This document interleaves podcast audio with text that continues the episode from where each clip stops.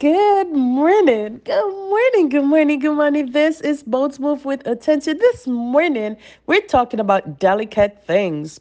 Delicate things. We're in First Samuel chapter 22 to chapter 24, Genesis 20, 37, verses 18 to 36, and Genesis 29, verses 20 to 35. Recently, I read an article about a pregnant woman who was told that she had to abort her pregnancy because the, of the health of the baby. One of the few things that I realized was that there are so many different ways to look at things inside that pregnant woman today that was not available years ago. And so, as the doctor looked, they saw that one of the sides of the heart of her child was not developed at all. It was actually seemed to be missing. And then a few weeks later, they were told that she had to have an emergency surgery on the baby while the baby in, is inside of her. The doctor said they could not do it. She could not find a doctor in her location to get it done. But she continued to search and she found a doctor thousands of miles away who could do the surgery, but it was going to cost millions, over a million dollars to get this done. Now, it brings me back to the things that we have dreamed about and how we are protecting them and how they are growing inside of us. And there are many examples of people who had dreams who like this pregnancy, they were told by the experts this prognosis that this dream would not come to, to pass. And I think of the people in our lesson today of David and of Joseph and of Jacob and of the dreams that they've had in their hearts that they had to carry for so many years. But yet, although it seemed as if they had to abort that dream, they continued working in a manner, in some ways that sometimes were so hard, so difficult. It needed a, a, a surgery while they were carrying through to help them to bring this dream to fruition. And so it's not as if this family did not have another child. They had a child. And so it would have been a great um, opportunity for them to say, you know what, we have another baby. This baby's not healthy. Let us do. But instead, the mom decided to protect her child.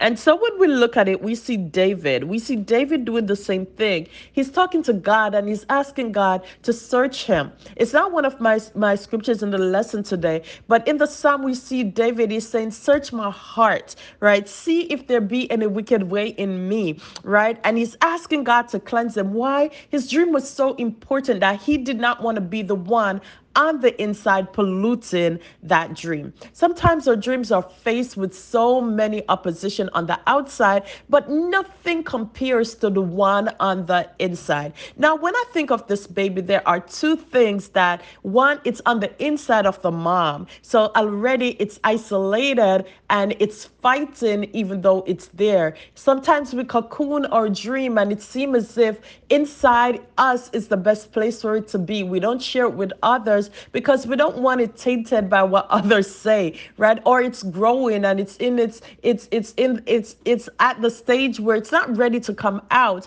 But even while it is there, if we go another layer, inside the baby itself, there is an issue that is taking place. So sometimes inside, even though we are protecting our dreams, but it seems as if we're, we're protecting our dreams, but what is inside of us is causing our dream to die. And sometimes it's fear, sometimes it's doubt, sometimes it's laziness. But today, let us go to the Spirit. Let us go to God and let us find out why. What is it that is standing in the way of my dreams coming true? And how is it I'm going to do an inside job? I'm going to do a, a work that is going to cause my dream to come true. And of course, we know we cannot do it ourselves. The mom cannot perform that surgery on herself, the baby cannot do it. And so we got to look to another source, a source that is higher than I. He said, Oh, when I'm overwhelmed, lead me to the rock that is higher higher than I.